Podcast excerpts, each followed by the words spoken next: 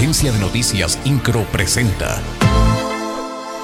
Resumen informativo. El gobernador de Querétaro, Mauricio Curi González, sostuvo un encuentro con el canciller Marcelo Ebrard Casaubón, secretario de Relaciones Exteriores de México, con quien acordó continuar fortaleciendo los lazos de amistad y colaboración a fin de avanzar en una agenda de trabajo conjunta que abone a la atracción de nuevos proyectos de inversión que incremente la competitividad, el comercio y la internacionalización del Estado. Esto como parte de la política estatal de mantener un diálogo constante y abierto con el gobierno federal.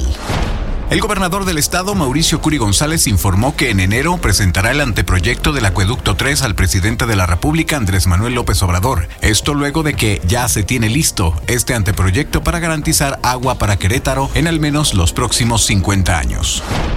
Del 7 al 9 de diciembre, con horario de 8 a 13 horas, se aplicarán vacunas contra la COVID-19 a niñas y niños entre 5 y 11 años de edad. La convocatoria es para quienes residen en los municipios de Querétaro, Corregidora, El Marqués y Huimilpan. La Secretaría del Bienestar Delegación Querétaro publicó la convocatoria en las redes oficiales, invitando a que los menores se apliquen la primera o segunda dosis del biológico.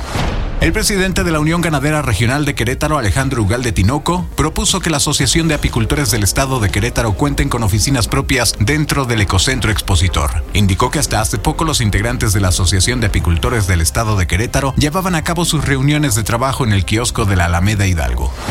El gobernador del estado, Mauricio Curi González, ha sido muy solidario con el sector agropecuario, destacó el presidente de la Unión Ganadera Regional de Querétaro, Alejandro Ugalde. Esto luego de que el Ejecutivo acudió por tercera vez en una semana a la sede. Raúl Iturralde Olvera, coordinador de la UCEBEC, señaló que hasta el momento no se han registrado nuevos brotes de COVID-19. Bueno, hasta este momento no tenemos reportes en ese sentido. Eh, creo que pues la temporada invernal apenas comienza. Hasta este momento y afortunadamente no hemos tenido descensos bruscos de temperatura, pero bueno, pues este estamos atentos.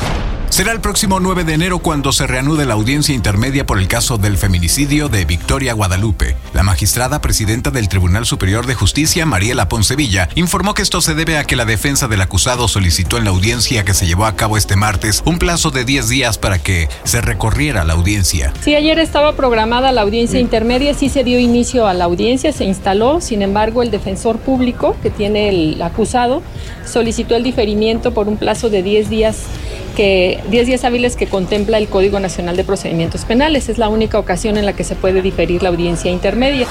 INCRO, Agencia de Noticias.